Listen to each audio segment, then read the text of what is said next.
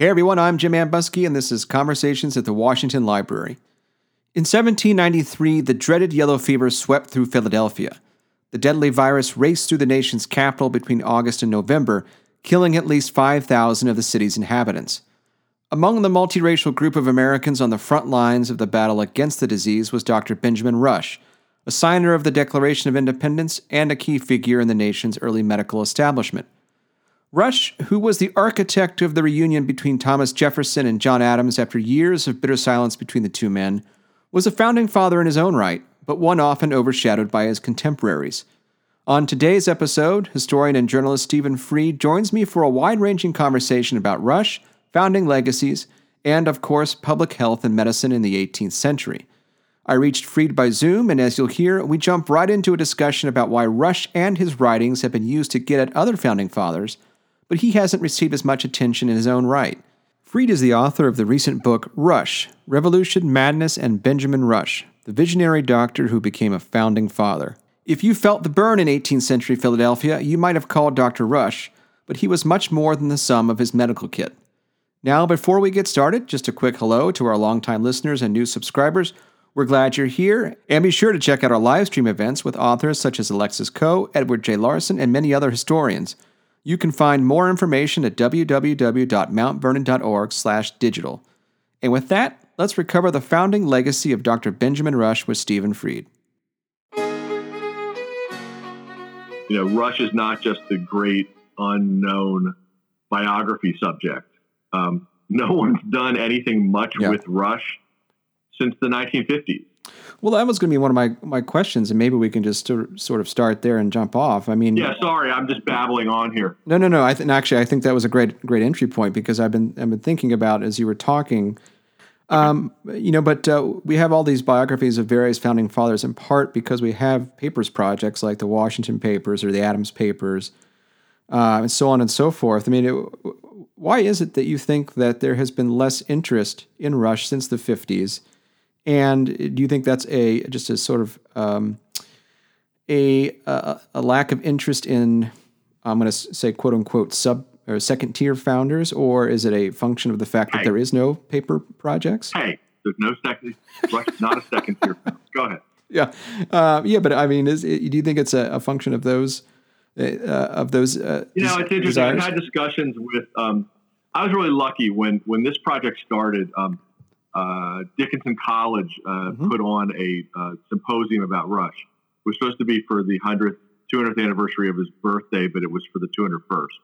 Um, and uh, I and at it were uh, representatives from the Washington papers, mm-hmm. from the uh, Jefferson papers, um, who I who were I, I, was on a panel with. Okay. Um, with Martha King and, and Bill Ferraro, and they were incredibly generous to me the entire time that I was doing this because look, I'm a general uh, writer who comes to subjects almost, you know, from scratch and mm-hmm. then learns about them. That's what those of us who start in magazines and do general interest biographies do. Um, so what you need is people who are willing to let you ask the stupidest questions in the world and not make you embarrassed that you don't know the answers to them. Sure. Um, so the people, the papers projects are great about that. Um, I later got to know uh, Sara Georgini at the Adams Project. Oh, yeah. And they were all great. Founding Fathers Get Project. Uh, it's based on who gave money at a certain point and whether mm-hmm. that money was sustaining and whether the project was embraced by a university. And some of it's kind of luck. Um, a lot of it changed during the post war era. Uh, okay. So some of these projects existed before, but a lot more of them the post World War II era. Mm-hmm. And I think the main reason that Rush got screwed is very simply because uh, at this time when the projects were either being put into place or being made bigger, um, Lyman Butterfield, who was um, just like a scholar at F&M College who got interested in Rush because F&M bought a letter at an auction uh, of, of Rush materials in 1943 that was really a turning point in revolutionary history because the Rush family had suppressed so much of the materials Rush had. Oh. Because the letters between him and Adams and him and Jefferson, especially, were so personal that Adams and Jefferson had asked the family not to let anybody see them. Oh, wow. And, and Rush had also been writing an autobiography, which the family was embarrassed people would see and would see how critical he was of people, mm-hmm. uh, especially Washington. Oh, yeah. Uh, but he was he was basically keeping like what I think of as a burn book, um, you know, like you have in high school. Uh, But and he wrote what he thought of every person who signed the Declaration of Independence and every general in the Revolutionary Army, and he didn't pull any punches. So the family didn't was afraid these things would be misinterpreted, hmm um, especially when Rush's son was in the government. He was afraid this would hurt his career. Um, I don't think they realized that things would be suppressed for so long. So they were finally sold in 1943 because Rush's last heir um, died, I see. um, who, who was in the line to get them. So they were sold three huge auctions at, at Parke-Bernet in 1943, and all these letters to and from Rush and Rush's manuscript and all this stuff came out. It fueled the Adams Papers Project. It fueled a lot of papers projects. hmm And Lyman Butterfield um, was a young historian, and he made a deal to edit the Rush letters uh, in a, for the American Philosophical Society and for Princeton University Press. Mhm. And um, it was a huge undertaking. And um, so he was processing them, and he had made a proposal to APS uh, to create a Rush um, hub, um, much like a you know Yeah. the kind of papers project we have today. Not just the, the old-fashioned papers project. He really predicted what Founders Online would be. I mean, he Oh, believed darned. that eventually you'd be able to look at the letters back and forth in one place Mhm. and not have to go to the Adams papers for the letter from Adams and then to the Rush papers Oh, the yeah. response from Rush. And so he did that. He published this book. Uh, at the same time, uh, a historian, the medical historian, George Corner, published Rush's autobiography Mhm. and his commonplace books. These were all published 49, 50, 51. Yeah. And then, um, and Butterfield had a deal with the American Philosophical Society to move on to create what would have been a Rush Papers project. Instead, the Adams Papers hired him uh, to be editor in chief of the Adams Papers, and and the Rush project just sat. hmm And it is amazing how much interpretive writing has been done on the Rush papers um, based on scholarship that literally stopped about a year after Butterfield's book was published in 1951. Even to the point where Butterfield had had letters that he hadn't had room for in the book, hmm and letters that were sent to him after the book came out, and he was not able to revise the book and put them in there. Oh yeah. So they were published like in a magazine, um, and they're not that easy to find. Oh, I bet not. So, so people can find the book, um, and the book was recently um, reprinted uh, by Princeton University Press, but they didn't update it because they, they didn't have funds. Mm. So Rush, you know, basic Rush scholarship is still, I don't want to say in its infancy, but it, he's one of the only founders for which there are still going to be letters that no one's seen that are going to change the history of history, which is exciting. Um, we found some of them, but it was really just, you know, the tip of the iceberg. I mean, I was Mhm. there to write a general interest biography. Um, but I do hope that we encourage, and I've talked to the library company, I've talked to the stakeholders who, uh, who, who have Rush and the letters to him. So there are, you know, the Rush papers are at um, Library Company in Philadelphia. Okay. Uh, the American Philosophical Society has uh, his autobiography and some of his commonplace books. College of Physicians in Philadelphia has some of the materials. University of Pennsylvania uh, Special Collections has some of the materials. Uh, the Rosenbach Museum in Philadelphia has some of the materials. The Rubenstein Special Collections Library at Duke Oh. uh, has a wonderful collection of Rush letters, which are all digitized and online. Some of the only ones that are. So there's a lot of opportunities, um, and I'm, you know, I'm hopeful that someone, maybe someone, you know, watching this today, will be the one to say, "Hey, I Yeah. want to make sure that there's this project." Well, and how did you get into it? I mean, where did your interest in Rush come from? You know, it's interesting. I mean, I first heard about Rush. I, I, I one of the things I cover uh, as a journalist and in books is mental health. Mhm. Um, so in the 1990s, I was covering mental health uh, a lot, and one of the things I covered was the American Psychiatric Association convention uh, came to Philadelphia in 1994 because it was the 150th anniversary of APA, which was founded here in Philly. Um, Wow. so I heard a little bit about Rush, and I got a tote bag that had Rush's picture on it because the APA tote bags used to all used to have Rush's picture on it. And it's been that tote bag's been hanging in my office for years. Um, I don't really suggest usually that people base big projects on tote bags, um, but in this case, that tote bag really was sort of an early uh, an early impetus for this. And so I, I had it in my head that I should find out about Rush, and then later, um, after I, I started writing history books, and I decided that I would wanted to write an American Revolutionary period Mm-hmm. uh, history book. Um, I actually first started by researching the Liberty Bell.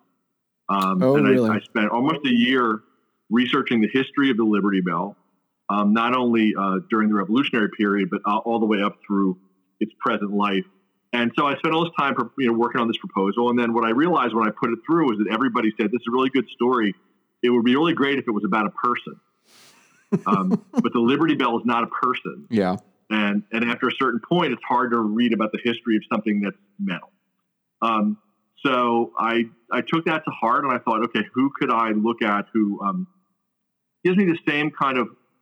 I mean, I like the Liberty Bell because it lived through so many eras. Yeah. Oh, yeah. You could you could place it in so many eras, and so I started looking for human people who would be uh, who would allow me to do the same kind of thing. And I was amazed that Benjamin Rush was available. Mm-hmm. I mean, honestly, and the whole time I was writing the book, I was so afraid that David McCullough was going to announce he was doing the Benjamin Rush biography. Yeah. So, um, so I, you know, I, I started looking at what Rush would be if I pitched him as a book, and I realized that he gave ex- almost exclusive access to the, the entire pre period from the pre-Revolutionary War all the way through the Federal period Mm-hmm. um, up until his death in 1813 in politics, in medicine, in philosophy, in patriotism, Yeah. um, in relationships. And um, so, you know, I just, uh, there was no shortage of material in every period. And what I also found is that almost everybody who had written about him before had really only been interested in him for a real specific thing.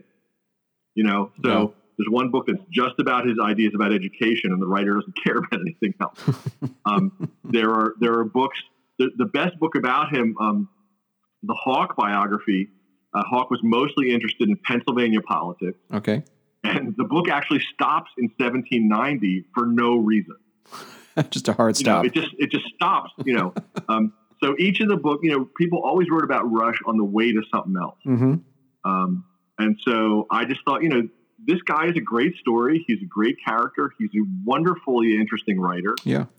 And um, so let's just do a biography of him. Um, I didn't know it would end up being as long as it did it was, but um, you know, I didn't care, and my publisher was really supportive. And um, mostly, what made it longer was that um, you know, toward the end of people's lives, a lot of times their stories just kind of fall off the cliff Yeah.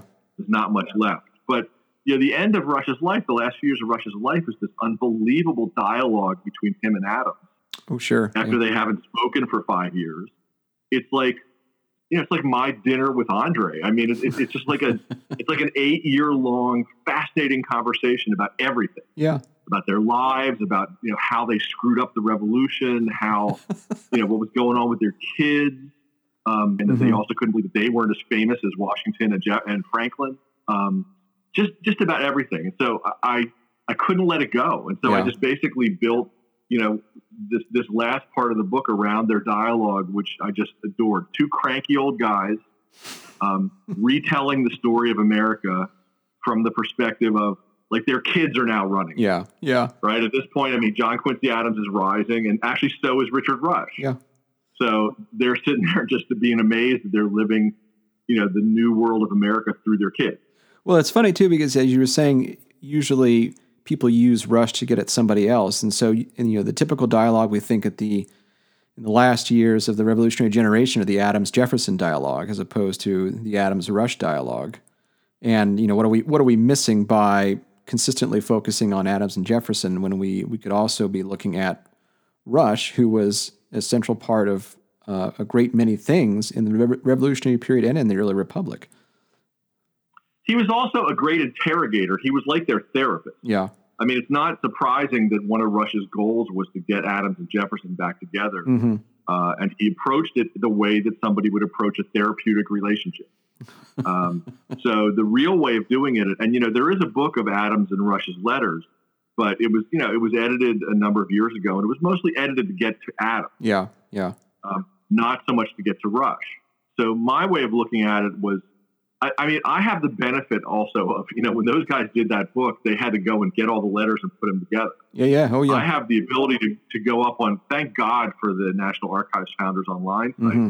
Which really lets you look at the dialogues a little bit better. But what's abundantly clear when you actually look at this is that what this is about is uh, it's a dialogue between Rush, Adams, and Jefferson, mm. uh, which slowly comes into play after the election of 1800. So after the election of 1800, Rush stays kind of in touch with Jefferson, very not a lot, but some. Uh, Jefferson and Adams are not in touch for 12 years, and Rush and Adams are not in touch for five years. Um, but their kids will see each other, especially Rush's kids yeah. and Adams' kids will see each other, and they'll say, "Oh, I saw Dr. Rush," blah blah blah. And Abigail is becoming increasingly upset because John Adams is so depressed. Yeah, yeah. Um, and so there's great encouragement of this. And when Adams finally reaches out to Rush in 1805 and says, you know, we should have some kind of dialogue before one of us dies, um, it sets off this letter writing campaign, which is just really fascinating, which the kids are also involved in. I mean, they're talking about John Quincy, they're talking about Richard, who at the beginning is just like a local lawyer trying to figure out what to do with his life. Sure. And by the end of the dialogue, he's uh, pretty high up in the U.S. government. Mm-hmm. Um, and later would become John Quincy Adams' you know vice presidential running mate. Yeah. Um, so the kids are involved in the dialogue too. And then when Rush finally convinces Jefferson and Adams to have their own interaction, which is about a year and three months before Rush dies, um, then it becomes more complicated. And then when Rush dies, a good bit of the dialogue between Adams and Jefferson has to do with conversations that each of them were having with Rush. um, and part of the re- I, I, what I love, one of the things I love is so you know we all know about the Jefferson Jefferson Bible. Yeah. Yes. But when you and what, what you look at in the in the letters about the Jefferson Bible is that, so why did Jefferson finally do the Jefferson Bible? He did it because he and Rush had been having a conversation about the Bible and about Jesus and about the role of organized religion for a long time. Mm-hmm. And he had always promised Rush that he would write about it. And Rush, interestingly, besides being a writer himself, was an incredible instigator of other people's writing. Um, some people believe that his dialogue with Adams was just to get Adams to write an autobiography. Oh, be darned. And since Adams refused to, the letters became one. Yeah. You know, but keep in mind, what's the most famous thing that Benjamin Rush did? He encouraged Thomas Paine to write Common Sense. That's also you know, true. He yeah. edited Common Sense. He he got Common Sense published. He was a teacher who very much encouraged other people to write too. Mm-hmm. That was part of his goal. So after Rush dies, one of the first things Adams says to Jefferson is says, you know, you always promised Rush you were going to write something about your religious views. And and he's dead, but I'm staying on you and so he would periodically say, like you he said he said, you promised Rush yeah. that you would do this. And so when Jefferson published the Bible, the preface of the Bible explains how it grew out of conversations that he and Rush had had in Philadelphia mm-hmm. uh, during the 1790s, which he considered a great distraction, a wonderful distraction from the all the challenges of state that were going on um, at that time. So it's the, the great thing about Rush is almost everything about him is really personal. You know, all the relationships are really personal, and while they have political aspects, and mm-hmm. we can analyze those aspects, it's it's really personal. It's like the relationship you have with your doctor. Oh, sure. Sure.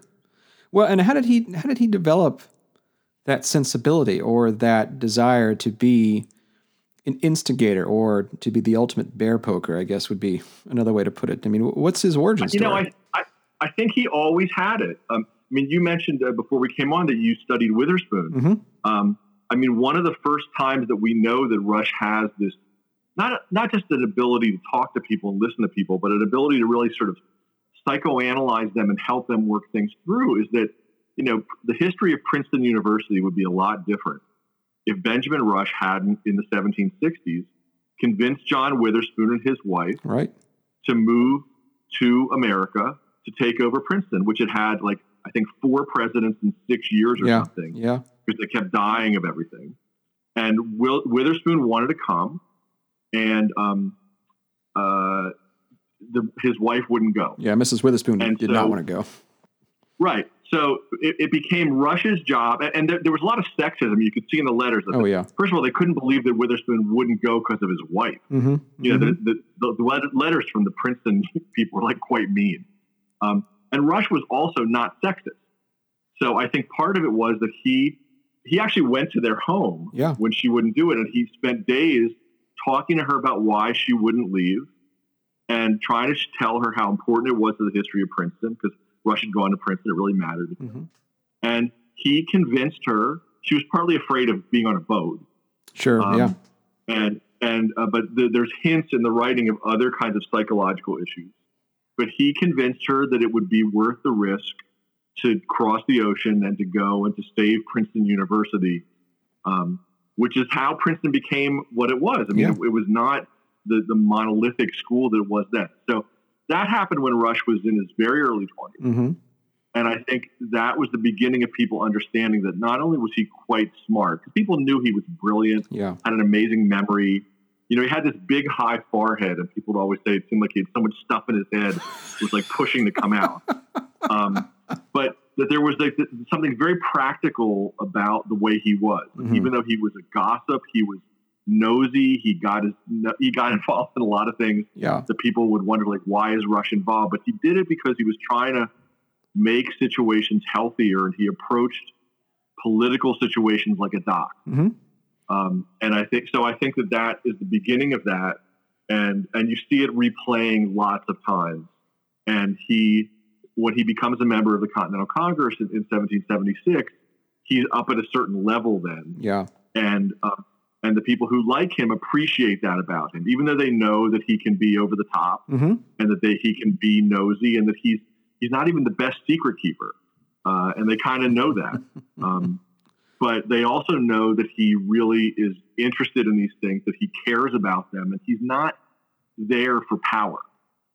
Yeah. Like some of them are. Sure you know, he, he's there to try to solve the most important philosophical issue that humans ever mm-hmm. get to solve in their lifetime. And he truly believes that the creation of America is the most important thing that will ever happen in the world. Mm-hmm. Um, and so uh, that having that belief, both as a scientist and a man of faith, and, a, and a man of faith who believed in science, yeah. which in some yeah. situations seemed mutually exclusive to people, but was not in Russia's case, I think had a lot of power.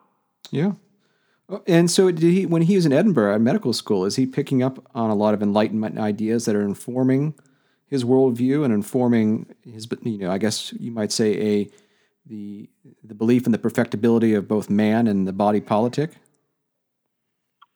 I think that that's fair. I wouldn't call myself a, an Enlightenment scholar, mm-hmm. and I tried as much as possible in this book to not let um, not let those big ideas sure. overtake people's lives. Yeah. I mean, I think it's pretty clear that Rush is an Enlightenment figure, um, and I think that his work at the University of Edinburgh, you know, in the 1760s, had a huge impact on him. Mm-hmm. He was learning from William Cullen, and it's oh, interesting. Yeah. He writes about Cullen. You know, Cullen's, a, but for Rush, he's really upset because Cullen is a is a deist, mm-hmm. and Rush doesn't know why science and religion have to be enemies. Yeah. Uh, even though uh, for Cullen, then Rush goes to London and finally meets Franklin, who's his neighbor, but he never met him in Philadelphia, who's also a deist. um, so he, he has this lifelong issue with why can't some of the people who are my mentors uh, be both brilliant scientifically and medically and acknowledge mm-hmm. the importance of faith? Oh, sure. To the point, the point where I, I love the scene when Franklin is dying all Rush wants to know from his family is at the last minute, did he say anything about Jesus?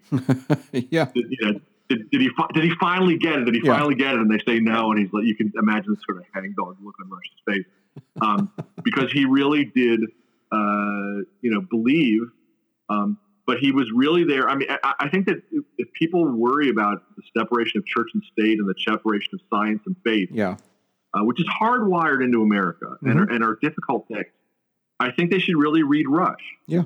Because what's funny is that people cherry pick quotes from Rush that they think prove one position or the other. Mm-hmm. Mm-hmm. But what's amazing about Rush, if you read the whole thing in context, what you see is him wrestling with these issues, knowing that there's not one side to yeah. take. He's actively working um, to reconcile them with each other. Yeah, I mean, he had a very clear idea from the minute America was created what the basic frictions were going to be mm-hmm. and how hard it was going to be uh, to deal with them because it was always going to swing back and forth. I mean, he identified them in, in, passing in one speech I thought was really kind of brilliant. He identified them as balancing science, religion, liberty, and good government. Mm-hmm. Those were sort of the four things that he thought were always going to um, sort of be swinging back and forth from each other, and, yeah. and we can see them today. It's you know it's the debate of. I mean, we're in the middle of this coronavirus here thing right now. Sure, we are in the middle of a Russian dilemma yeah. for sure. yeah, yeah. I mean, especially right now, it's if you look at the. Um, the tension between the states and the federal government. You know, who's supposed to be leading this charge? You know, and, and what are the larger uh, questions and implications there for however you define liberty and freedom? Yeah, it's all over the place. It's it's really it's really interesting, and it, and the, the founders, you know, I think that a lot of the founders wrote about these things thinking that the like what they had figured out in the Constitution and in the Bill of Rights were the solutions because they were like lawyers. Yeah, they figured if you make a rule, that will solve the problem. Sure. You know, Rush was a doctor, and I think Rush understood that you know doctors have to deal with the things that mm-hmm. don't go away, even though you think you have treatments for them. Oh, sure, sure.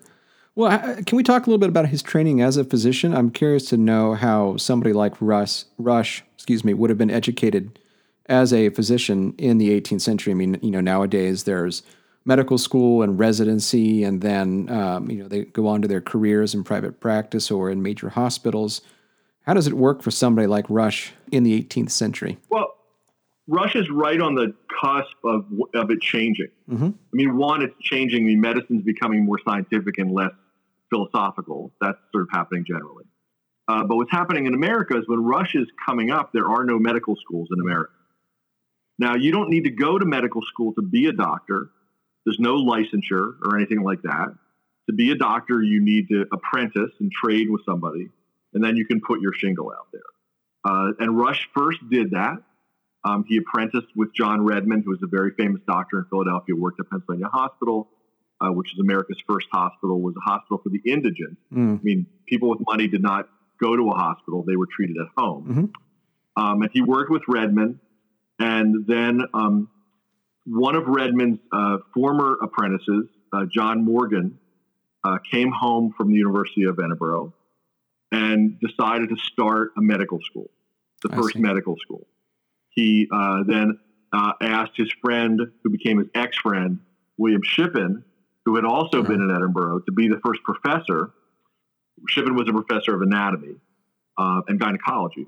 And Shippen never forgave him for not saying that the two of them started the school together. And they literally fought their entire lives. So they came back. Rush took, he was the first student in both of their courses. So he was the first student okay. in Shippen's anatomy class, and he was the first student um, in Morgan's class. And then he decided uh, uh, either because he didn't want to be in the in the, the way of these two guys fighting with each other, mm-hmm. or because he decided that the right way to do was to follow in their footsteps and go to Edinburgh.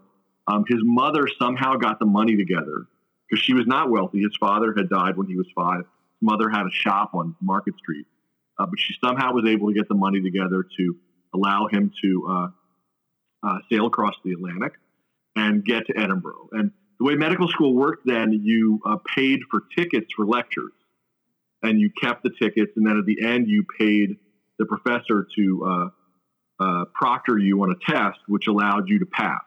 It's sort of the way um, our online courses work today. Oh, that's true. Um, yeah. But you didn't pay tu- you didn't pay tuition to a school.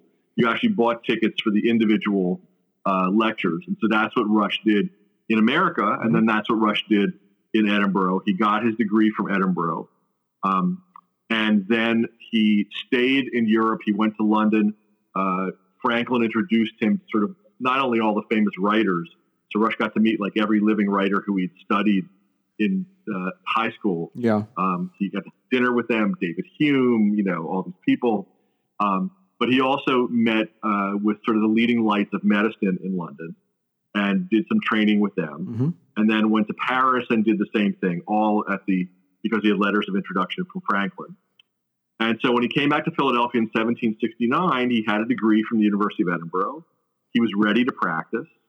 Um, but then he had to create a private practice, which he he writes about in great detail about how hard it is. Part so. of the reason that people in medicine like Rush is because he always is very clear about how hard it is to be a doctor, hmm how hard it is to make a living, how hard it is to deal with your patients, how hard it is to keep up with literature, how hard it is to deal with the unknowns um, of science, of medicine, of human nature. And um, so he talks a lot about how challenging it is to create a practice in Philadelphia, especially because he considers himself to be the wrong religion to start a practice. Oh, in what So sense? Philadelphia is Philadelphia is controlled by Quakers Mhm. and Church of England at this time, and to a lesser degree to by First Presbyterians. And Rush was from the more offshoot Second Presbyterian Church. Ah, He he complained about the fact that there were very few pastors in Philadelphia who were going to help him uh, create a practice. hmm Interestingly, um, a lot of the things that Rush came to understand about the revolution came from aspects of his own private life. Mhm. Uh, it's my belief that his ideas about separation of church and state grew out of the fact that he understood that there was, if there was anything like a state church, it was going to be discriminating against somebody, if not almost everybody. Oh, that makes sense. Yeah. And so, and so even and, and he had some of his patients were Jewish. Mhm. Um, some I he mentions in passing some of them were Muslim. I don't know what percentage they could be, but there were.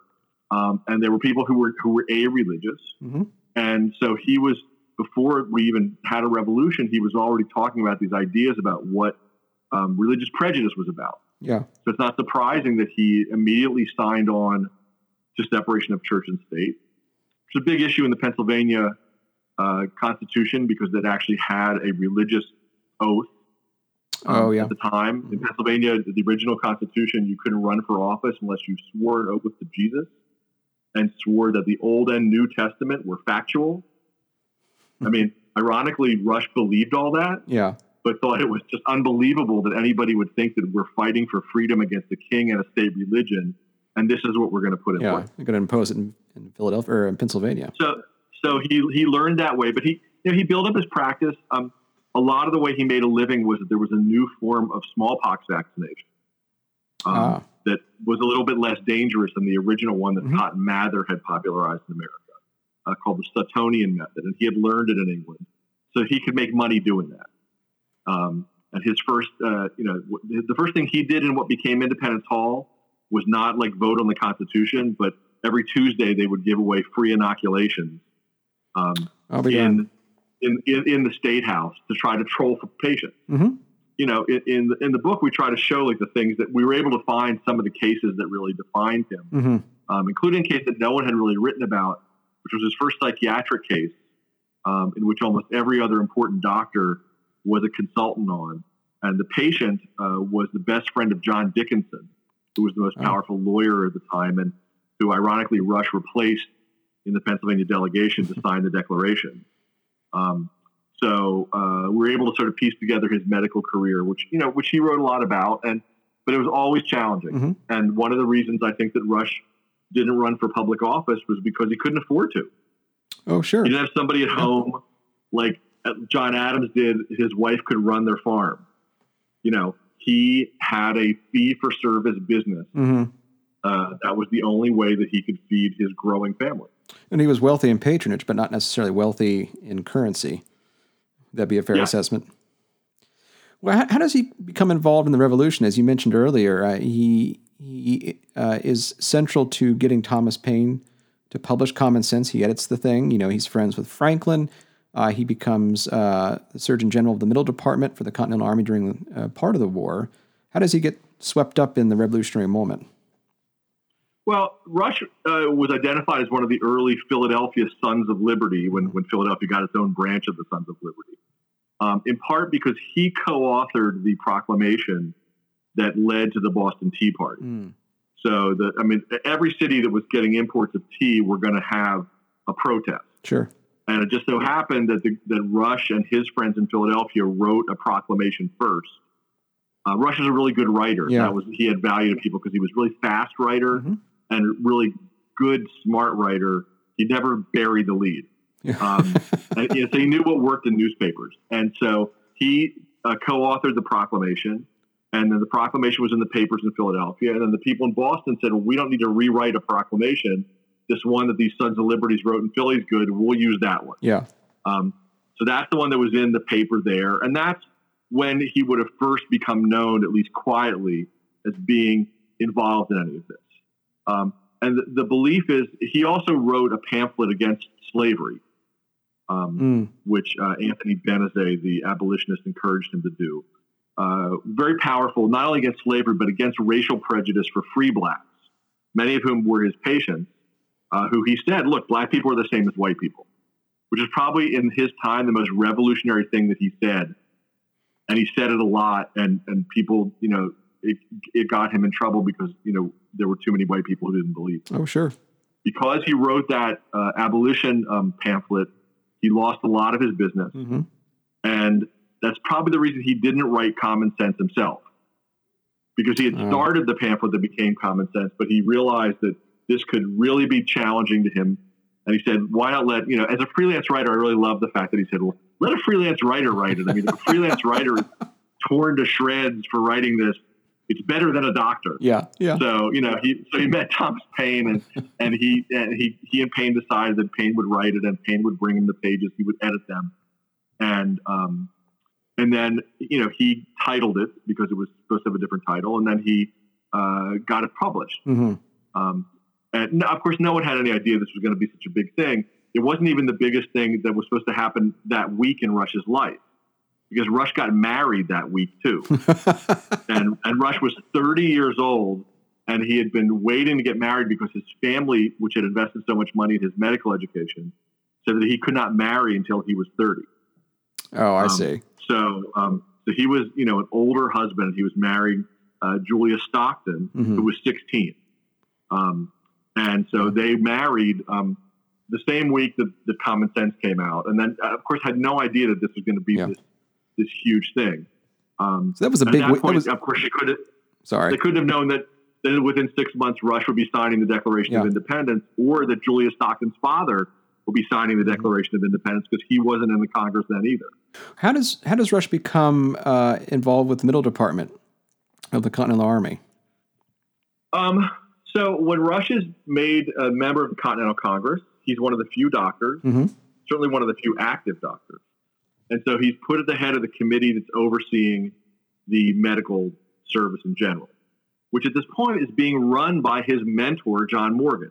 Ah. In Washington, hired a Philadelphia doctor because Philadelphia was the center of medicine in America mm-hmm. to run it. And Morgan was running it, and Rush was on the committee overseeing it. Um, within a very short period of time, I mean, Rush becomes a Continental Congressman in the summer of 1776. He signs the Declaration in August. Uh, by the fall, he's kind of wandering away from Congress because he wants to help on the front lines. Um, yeah. His father in law is kidnapped by the British. Uh, he sends his wife away and he goes and he's with Washington the night of the crossing of the Delaware. Mm-hmm. Uh, some of the scenes we have of Washington are because Rush was with him. You know, the scene of him dropping a piece of paper on the ground that says victory or death. Yeah. Yeah, that's from Rush's commonplace book. Um, that's where we have that description.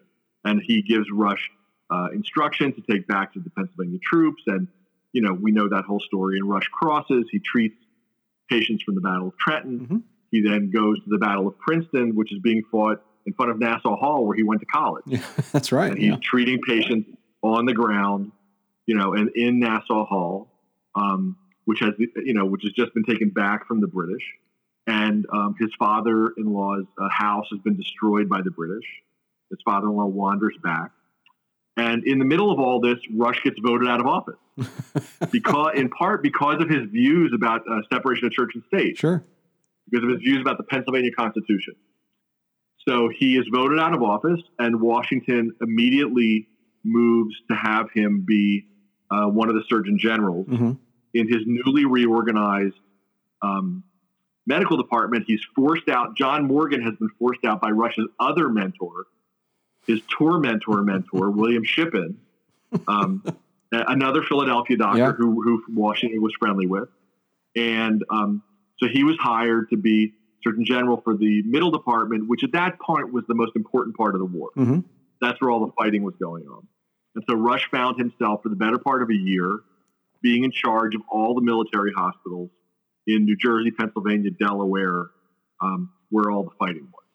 And uh, it was a nightmare. You know, they, obviously Sure. they had no treatment for infections of anything.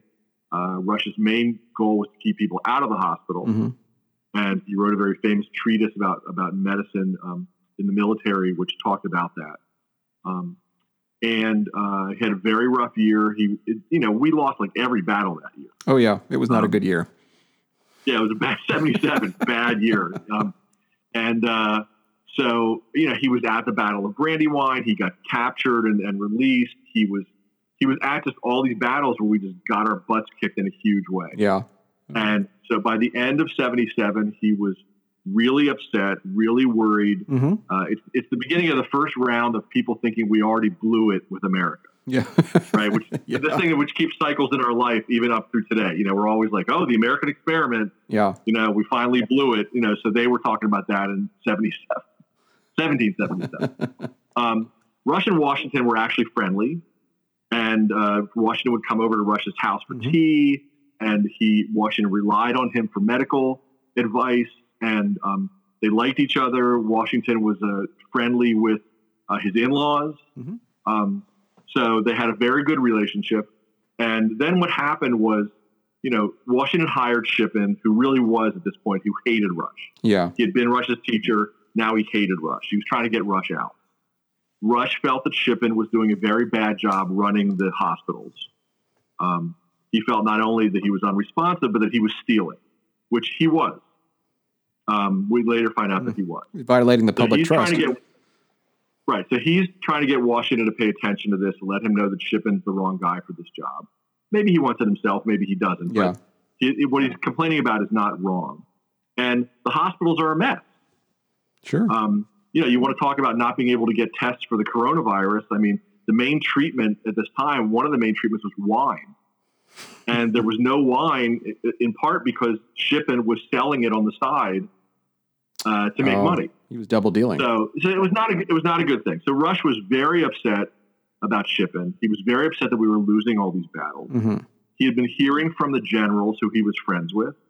You know, Rush was a powerful guy. He was everybody's doctor. He had been a continental congressman. He was now in charge of the hospital. hmm He was good friends with Adams and friendly with Jefferson and friendly with Washington. So he was a guy to know. Yeah. So he had been talking to the generals who were all telling him, you know, maybe we're seeing that Washington is not the right guy. Or maybe we're seeing that Washington shouldn't be putting these people in charge below him, Sure.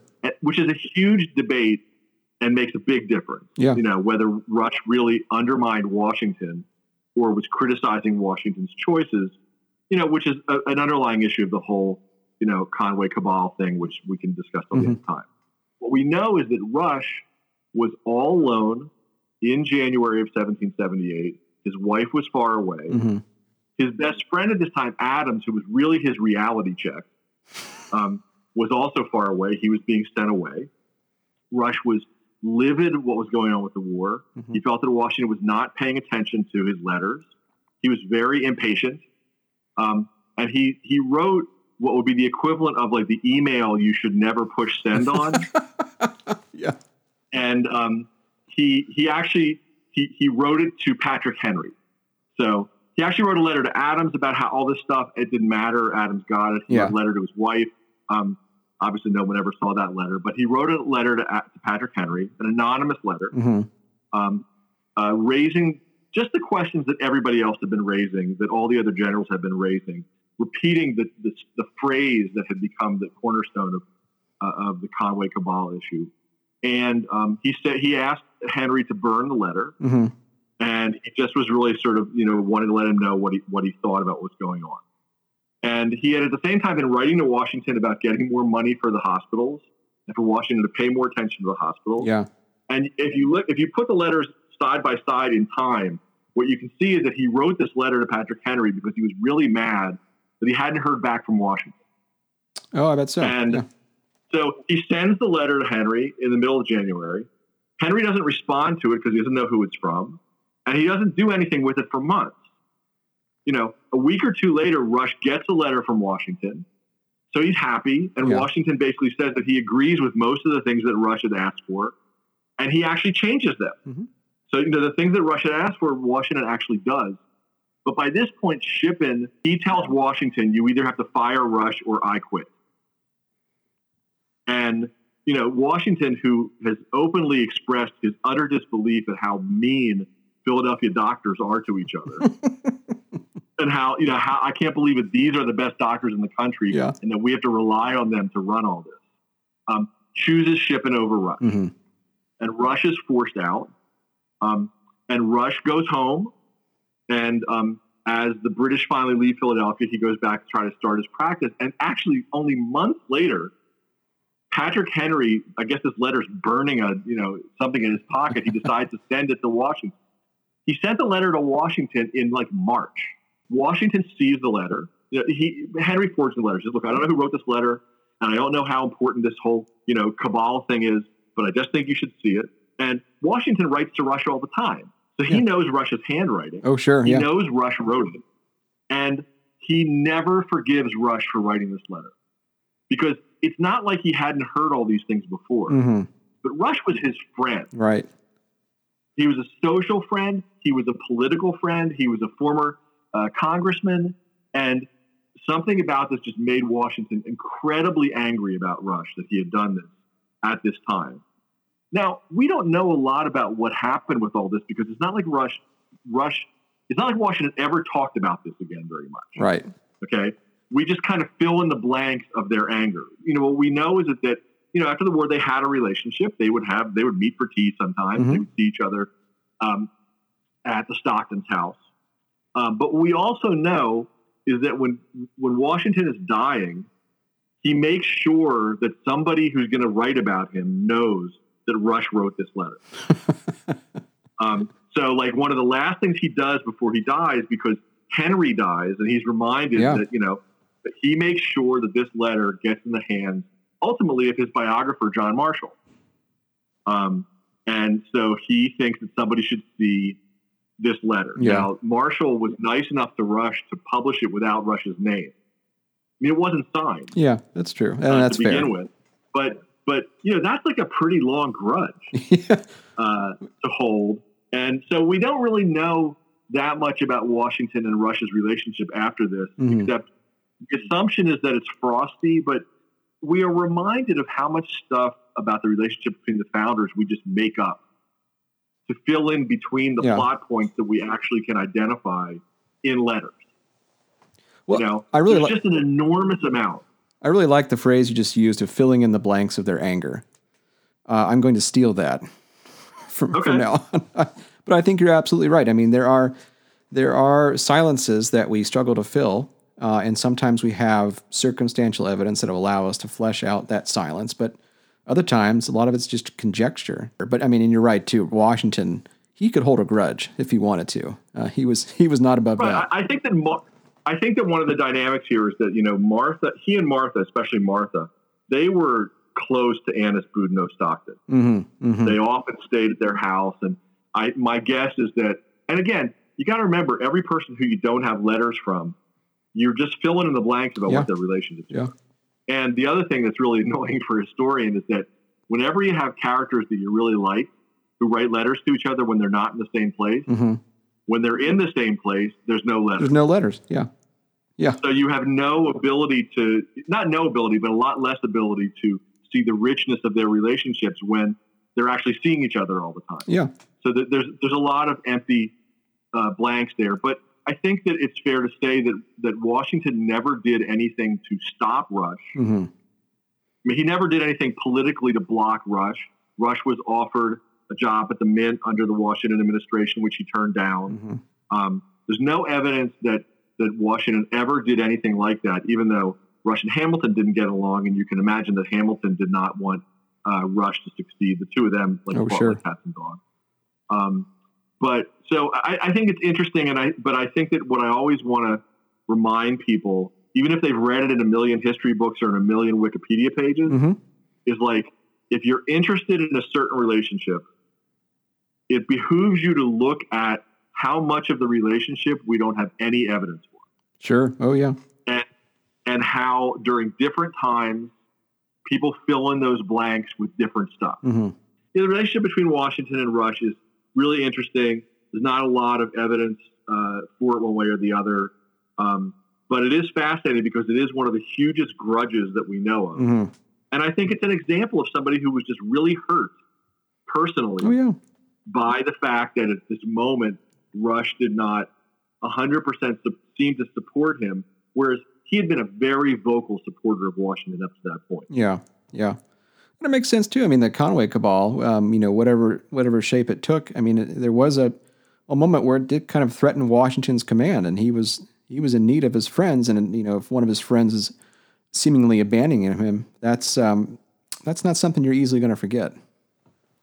Although I don't think there's ever been any any indication that Rush was a major player in Sure. the Conway. cabal. Sure. Oh yeah. And I will say that the the most damning letter no one ever found. I mean, we found it at the Rosenbach Museum during the research for this thing. Said that there's a letter to Henry, that's pretty negative. hmm There's a letter to Adams, that's pretty negative. There's a letter he wrote to his wife, which is a hundred times more negative and longer. It's five pages long.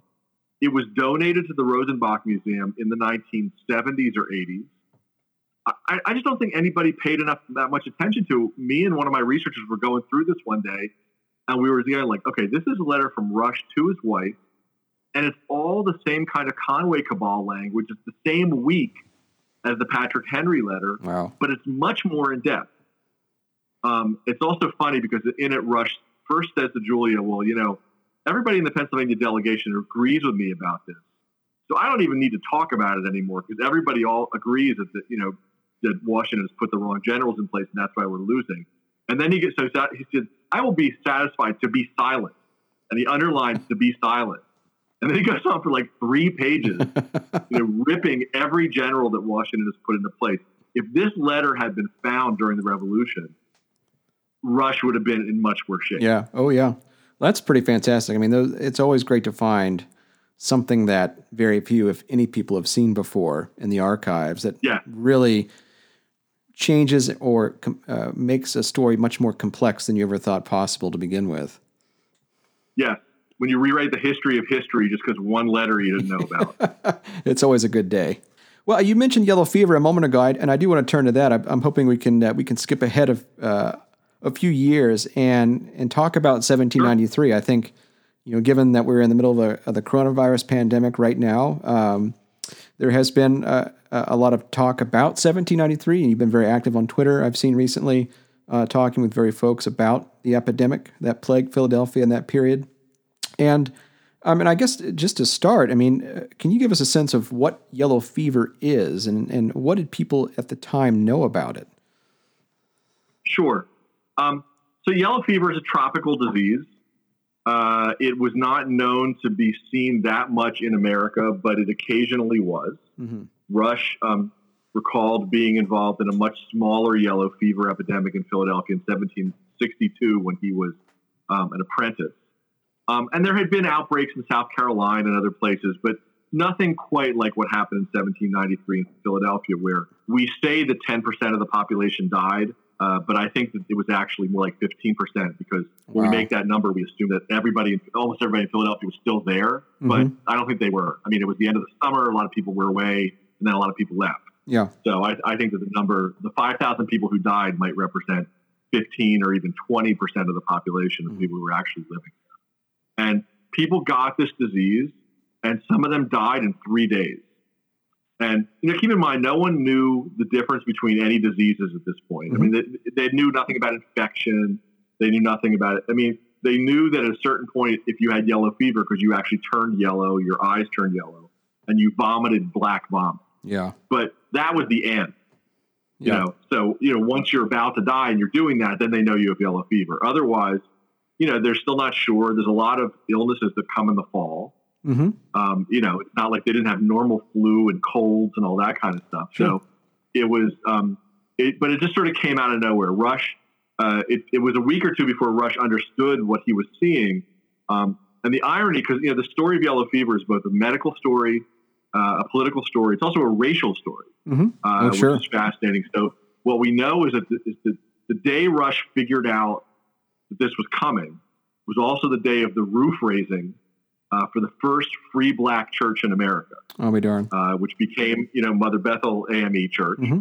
which Rush had helped fund, which Rush had written the plan for, and Rush was very close with the black clergy, especially Richard Allen and mm-hmm. Absalom Jones. And he was at a dinner um, in August uh, at, celebrating the roof raising, at which um, African American members of the uh, congregation served the white people who had either been carpenters or had been financiers or had been involved in all this, um, served them dinner. Then the white people got up, the African Americans sat down, and the white people served them dinner. I'll be darned. Um, and Rush was the only one who was asked to sit at both sittings because he had been such oh. a crucial person in all this. Um, I explain this only because I think that there are people who hear the story of how African Americans were involved in the care and that they were told initially that they were immune. Yeah.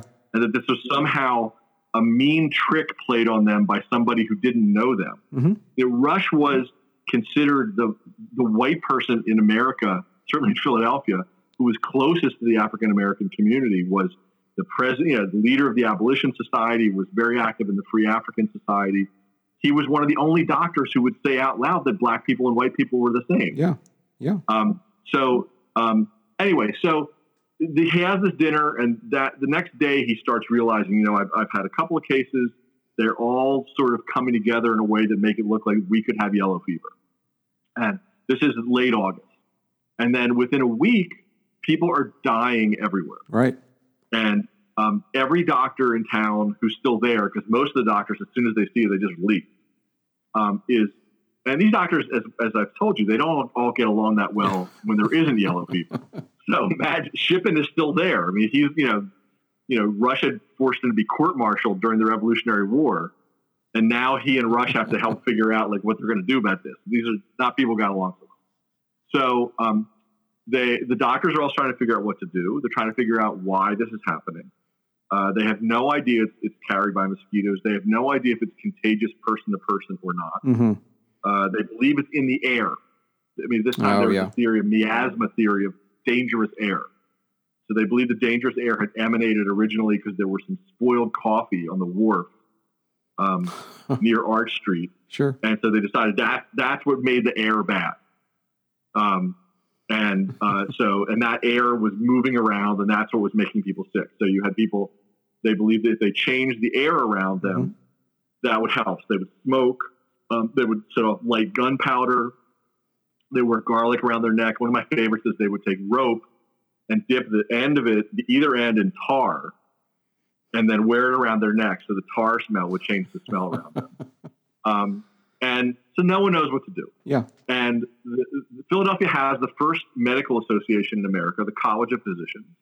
And again, Philadelphia is the first medical school in the country. Their yeah. doctors are like the lead doctors. So they kind of get together to decide what what should happen here. This is the first public health decree in America, in the yeah. in the new America. Yeah, sure.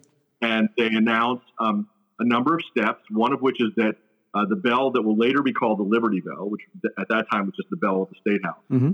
stop time somebody dies because they're ringing it like every five minutes.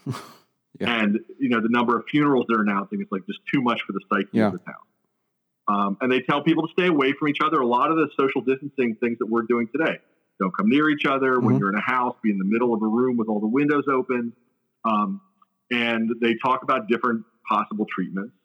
And um, then what happens, and they also uh, note that the hospital won't take the patients. So Pennsylvania Hospital and the almshouse, which were the things that had already been set up for poor people, yeah. refused to take the yellow fever patients because they didn't know how it was, how people would get it. Mm-hmm. They were afraid that everybody would get it in the hospital.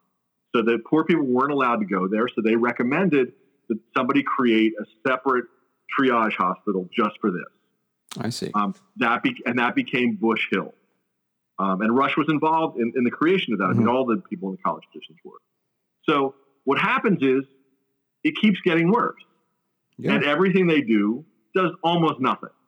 And what we now know is that there's still no treatment for yellow fever. um, yellow fever is not something that you can stop its progression. You mm-hmm. basically let people either make it through or not. These people didn't know that. They thought that their treatments were working. Um, and what happened was a certain number of people kept to the milder treatments. And Rush, who was like the god of medicine, he was leading Yeah. doctor teaching at the Penn Medical School. He had very big ideas about what medicine should be. He would have definitely believed in chemotherapy and, and Oh, all yeah. kinds of other re- really strong. He believed in strong medicine. Yeah. Uh, people now make fun of it as heroic medicine, as if the thing he did was nuts. Um, but what he did was as nuts as any other really Yeah. strong treatment that people used at the time. I- remember a doctor raised his hand when I gave a speech about this once. He said, "Well, how could Benjamin Rush use bloodletting and really strong bloodletting bl- during yellow fever now that we know it's a stupid thing to do?" And I said, "Well, I don't know. I mean, I had an aunt who had breast cancer." Um, and for the years that she had breast cancer, the extreme treatment after everything else didn't work was stem cell transplant. Oh, sure. And now we know that doesn't work at all. yeah.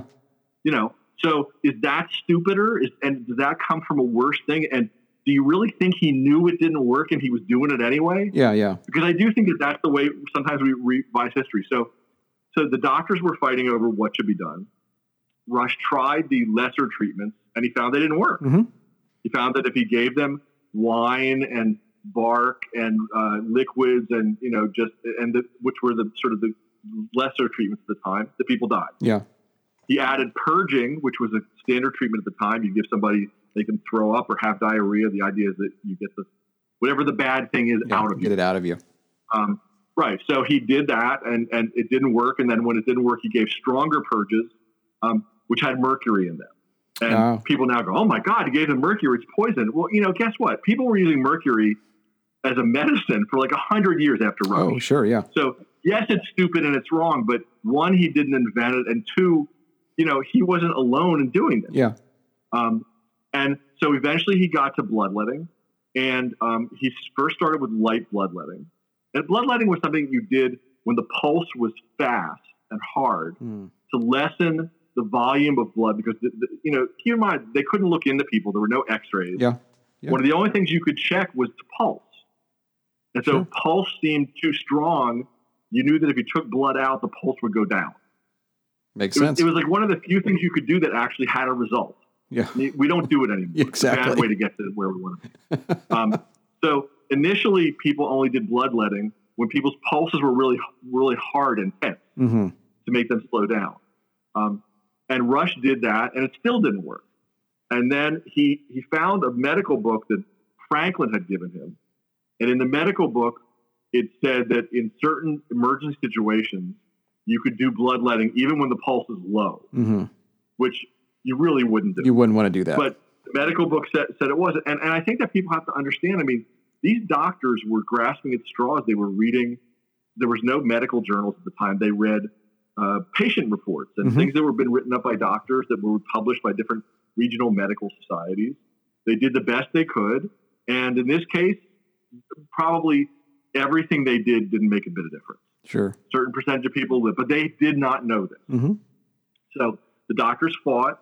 Rush quit the lot the uh, College of Physicians. All the other doctors started publishing their treatments in the newspapers because they felt the other doctors were wrong. um, so this is the beginning of self-help medicine, Yeah. Yeah. and and their idea is there's not enough doctors to go visit people in their houses. Um, and keep in mind, you didn't you didn't need a prescription to get a, to get drugs. Sure. You go to an apothecary, they'll give you drugs. And people who did bleeding were barbers.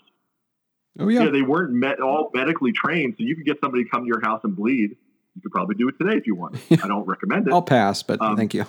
Right. So, so they were putting things in the newspaper because they understood that this was bigger than the number of doctors that were there. hmm And the black clergy um, volunteered. They not only started doing some of the bleeding and purging themselves, they also were paid to take the bodies away because there were so many bodies Oh and having yeah. the bodies in the houses and everything was unhealthy in and of itself. So they were working with Rush. When they started, Rush told them that the top medical writing that had been done on yellow fever in America hmm said that African Americans were less were immune to yellow fever uh, because in the four epidemics that this doctor had written about in North Carolina, he said he had never seen an African American get the fever Huh. Which he thought was surprising. This guy was not like a racist doctor. If you read his whole report, he said he was surprised by that because in every other kind of fever, Yeah. African Americans and whites got them at the same percentage. hmm So he was surprised by that. That's what Rush knew. Um, that's what Rush told the African American clergy, who it is my belief would have helped anyway. Yeah. If they had known they were as equally susceptible to get it as Rush himself was, you know, I still think they would have helped. They were doing it for, as good Christians, and they were doing it in part so that maybe the white community would accept them more hmm if they if they did something really that was important and, and heroic and helped. Um, and within weeks, Rush realized that it was wrong Yeah. because both he and Richard Allen, the Reverend, got sick at the same time. Yeah. He made it very clear that it was wrong. It, it, it didn't remain in the medical journals or anything because they knew it was wrong. Yeah. Yeah. Um, but it it becomes like this thing that's bigger than everything else that's going on. The biggest thing that's going on is heroic people who are the remaining doctors and the members of the black clergy and their parishioners are putting their lives on the line every day, hmm just like our healthcare professionals are today, Absolutely. doing the best they can trying to keep people from dying. And when they die, to keep their deaths from making other people die hmm Oh, sure. creating unsanitary conditions because it's just you know we're talking about 5000 people dying in a pretty small town Yeah. in three in three months um, and so I, I, I just think that it's most important to see what an out of control situation Mhm. it was how that everybody was here was trying their best and what's actually astonishing is that because of the nature of yellow fever it just like stopped one day Oh, You just, know, yeah. it like- away. it like gets cold, the mosquitoes all go away, the remaining cases play out, and then there's no more yellow fever. Yeah. Except from then on, everyone's afraid when August comes. Oh, sure. Sure. And, and, and everyone's afraid when August comes for a really long time. Mhm. People don't always tell that part of the story, but in the major East Coast cities, because when we're thinking about how this is going to be like coronavirus, Yeah. Yeah. you only hear, oh, it's yellow fever epidemic. It lasted for three months. Then it was all over, blah, blah. Well, guess what? In Baltimore, in Philadelphia, in New York and Newark, in Boston, you know, any coastal cities, Mhm. you know, Charlotte, people were scared to death every time August came around Well, that makes sense. because they now knew this was possible. Yeah. And and there were yellow fever epidemics in a number of these cities, lesser ones, through the 1790s and into the 1800s. And it wasn't until the late 1800s that anybody figured out that it was because of mosquitoes. Oh, yeah. So, Mhm. you know, it's, you always have to remind yourself, no matter how mad people seem at each other during the time when you're reading it, you know, um, the limits of knowledge and Yes. how the limits of knowledge you know, play into this. When I like, I cover mental health, Mhm. and one of the best things, um, late uh, brilliant psychiatrist Richard Wyatt, uh, who was uh, very involved in schizophrenia research, uh, married to Kay Jamison, and a friend of ours, and, and was somebody who I used as a source. And when I started reporting on mental health, he did. He, one of the things he said to me: when things go wrong, they always think this was a knowable thing. You did it wrong on purpose Yeah. or you should have known better. And it's like we don't understand these diseases and how they work in each person and how each drug is going to work in a person as much as you want us to, as much as we want to. Sure. So it was interesting. I tried to bring that kind of perspective to all the historical reporting in Benjamin Rush, which Mhm. is not where people fill in the blanks, assuming people knew stuff and did everything on purpose, Yeah. But assuming, in fact, that people often didn't know a lot of things Oh, sure.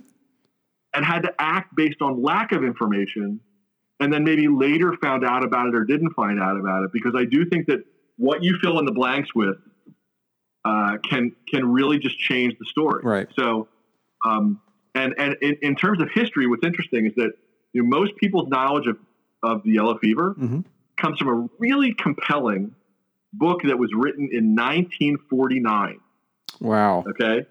Um, called he, actually here it is. Called bring out your dead.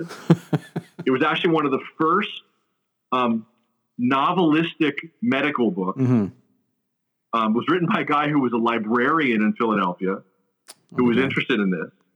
And um, his name was john powell. And uh, he wrote this book based on the knowledge at the time in 1949 of somebody who was not a doctor. Mhm. and he took a very cold war approach to all this which was that somebody had to be wrong Right. and in this case, Rush was the enemy hmm because Rush had done bloodletting, and that meant he was wrong. There was no way to look at the situation and go like, "Well, no one really knew, and everybody did what they could." So Yeah. his version of this, what's amazing is that because so little else has been written about this. His version of it and the the spin of it, hmm you know, still continues today. And it's really hard to get people to look at a more evidence based view of this Yeah. based on more recent knowledge of what we know about medicine, more recent knowledge of what we know about public health. Because this is this is an er story in American history. This is the beginning of uh, public health. Mhm. This is the beginning of government thinking about what government can do when it has to be advocate. Yeah. So it's more than public health. It's actually the beginning of progressivism in a way hmm you know? And so so we really should look hard at the choices that were made in this and what the players were doing um, because it really does matter. It matters in the history of medicine. It matters in the history of politics. It matters in the history of race. One of the questions, um, maybe we can close on this, is um, you know what parallels do you see from that moment in 1793 to what's happening right now with the coronavirus epidemic or pandemic, or are there parallels? well there are parallels and there are also aspects of this that are parallel because of course everybody in the country is going through this at the same time Mhm. which was not the case in 1793 um, and in reality because of the competition between the major ports Mhm. y- you know, the other cities that didn't have yellow fever, they were all trying to, hoping that this would cause them to steal Philadelphia's business. Sure. Because Philadelphia was the dominant port, the dominant city at that time. So I think it is different when everybody doesn't have it. But I think that the basic ideas, which are um, the idea that, that the media gives you the impression somehow that whoever yells loudest is right Yeah. hmm um, when there is and in when there is a lack of science, politics fills the void. Mm. Um, that is that is what happened the first time this happened in America, Yeah. and that's what is going to happen every time this happens in America. And it happens. I mean, I, I'm a medical writer. I mean, it happens whenever there is a big medical situation uh, where we have a lack of information. I mean, I covered AIDS in the 80s Oh before people knew what drug would be able to treat it. Mhm. So I can tell you the difference between what was a fact in the 80s and what became a fact as science moved forward. And people tend to forget the parts that were politicized because sometimes when the emergency stops being an emergency, it's convenient to forget how frenetic it was Oh sure. well, we didn't know enough. Um, and so certainly the messages of the uh, you know of, of the flu epidemic in 1918 was they kind of screwed everything up the first time and then figured it out the second time when they let a second wave come. So yeah. what I would say is that from the beginnings of the two party system, uh, and I do think we thank Alexander Hamilton for that uh, because Hamilton did sort of create this idea that the politics would be a zero sum game. And R- Rush and Adams were already pissed at him about that before this happened.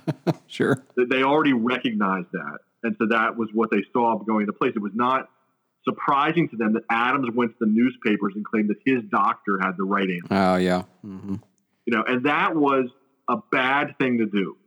Okay, I mean, the, if the medical community in Philadelphia, even with their disagreements, had been able to stay organized and not go to the point where each of them, including Rush, were going to the newspaper saying, "No, I'm right. That guy, the other guy's stupid. No, I'm right. No, this Federalist cure is right. No, the Republican cure is Yeah. right." You know, that is what you don't want. Um, that's what we see, like Anthony Fauci trying incredibly hard not to let happen exactly. Yeah. like hold you know it, it is it is his version of hold the college of physicians together yeah. because on top of everything else going on here we can't have that hmm and i think thank god i mean I, I think that the national institutes of health you know which fauci's involved in has done a good job keeping that part of it in tow. But you know look every political person can have their opinion. Hmm whoever can get quoted in the newspaper can get quoted in the newspaper. And then once it's in the newspaper you have to deal with it. Yeah. and while we think that being in the internet environment is so unique because of such 24 7 media, and it is, every advance in the media is like that to people who have never had it before. hmm hmm And in America, this is the time when we went from having sometimes once or twice a week newspapers to having seven or eight daily newspapers in the nation's capital, Yeah. Philadelphia. So in their lives, their that advancement of and saturation of media probably was as similar similar and different to them as our internet saturation of media. is. So there's often, Mm. you know, a political thing that's similar. There's often the fight between liberty and government, Yeah. which is hardwired into America. and people saying no. The reason we created a government together so the government could make some decisions Yeah. um, that might overturn your freedom short run, but then more people will live. right. Um, and uh, and the balance between whether science is enough or whether faith is the answer. Um, and uh, so you have faith communities in, in this country right now are saying no, we're going to keep having services because faith will cure us. yeah. Um, and so you have these basic dynamics. And again, what I love about Rush is that Rush never thought any of this stuff was ever going to get better. he thought, this is America. Yeah. This is what we fought for. This is the deal we make. This is democracy. Yeah. You know, especially in a large country of people that have disparate ideas. This is democracy. Mhm. And so I, it was always comforting to me in writing about Rush that Rush wasn't freaked out. I mean, he was unhappy that these things were happening, but he also recognized and he wrote back and forth, especially with Adams and Jefferson, how this is hardwired into this thing we Yeah. made. Yeah. And it's always going to be this way. And the only other version of it is having a king hmm and having a state church. So you get that kind of comfort of this is the best we can do in an emergency, and you hope that leaders will lead.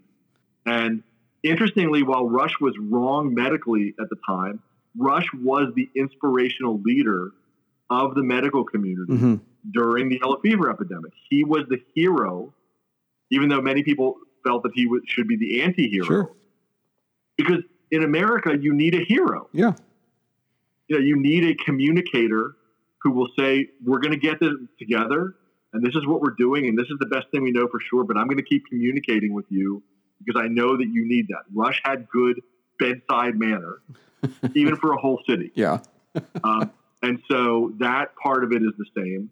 Uh, and look, the battle for uh, to get knowledge as quickly as possible, solve a problem is always going to be a huge Yeah. problem, and you definitely see it in that. I, look, I think that it's a great time. I've had so many school kids wanting to talk about yellow fever Yeah. since this all happened. It's been so interesting. Their questions have been great. Um, I work with an organization here in Philly called Healthy Newswork, Mhm.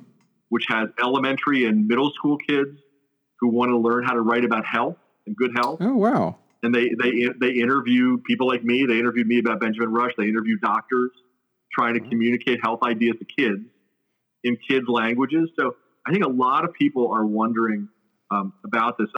Well, and I think uh, you know, for folks who read your book, they'll, in in a lot of ways, take comfort in the fact that um, we're still living in Benjamin Rush's America in many ways, and uh, you know, the Yeah. the experiment he was a part of in the beginning is still ongoing, and uh, it'll uh, it'll continue long after us, and and especially when the next crisis comes.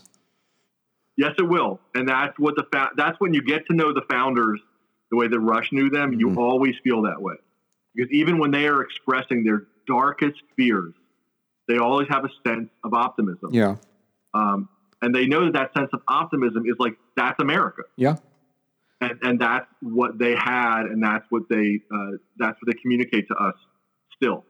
Well, I think that's a great place to end it. There, as on, on a on a, a point of optimism uh, that this will get Okay. better and we'll get through it. Uh, Stephen, I want to thank you very much for joining us today, and uh, we look forward to seeing what you're doing next. And um, thanks for all you're doing to spread the word about Benjamin Rush, and hopefully, uh, folks can take up the mantle after you. Thanks. I really enjoyed the conversation. Thanks for listening to Conversations, a production of the Fred W. Smith National Library for the Study of George Washington. This episode was hosted and produced by me, Jim Ambuske. Our music was composed and performed by Ginger and David Hildebrand. If you'd like to support this podcast, as well as new research into George Washington and his world, please consider making a donation to Mount Vernon. More information is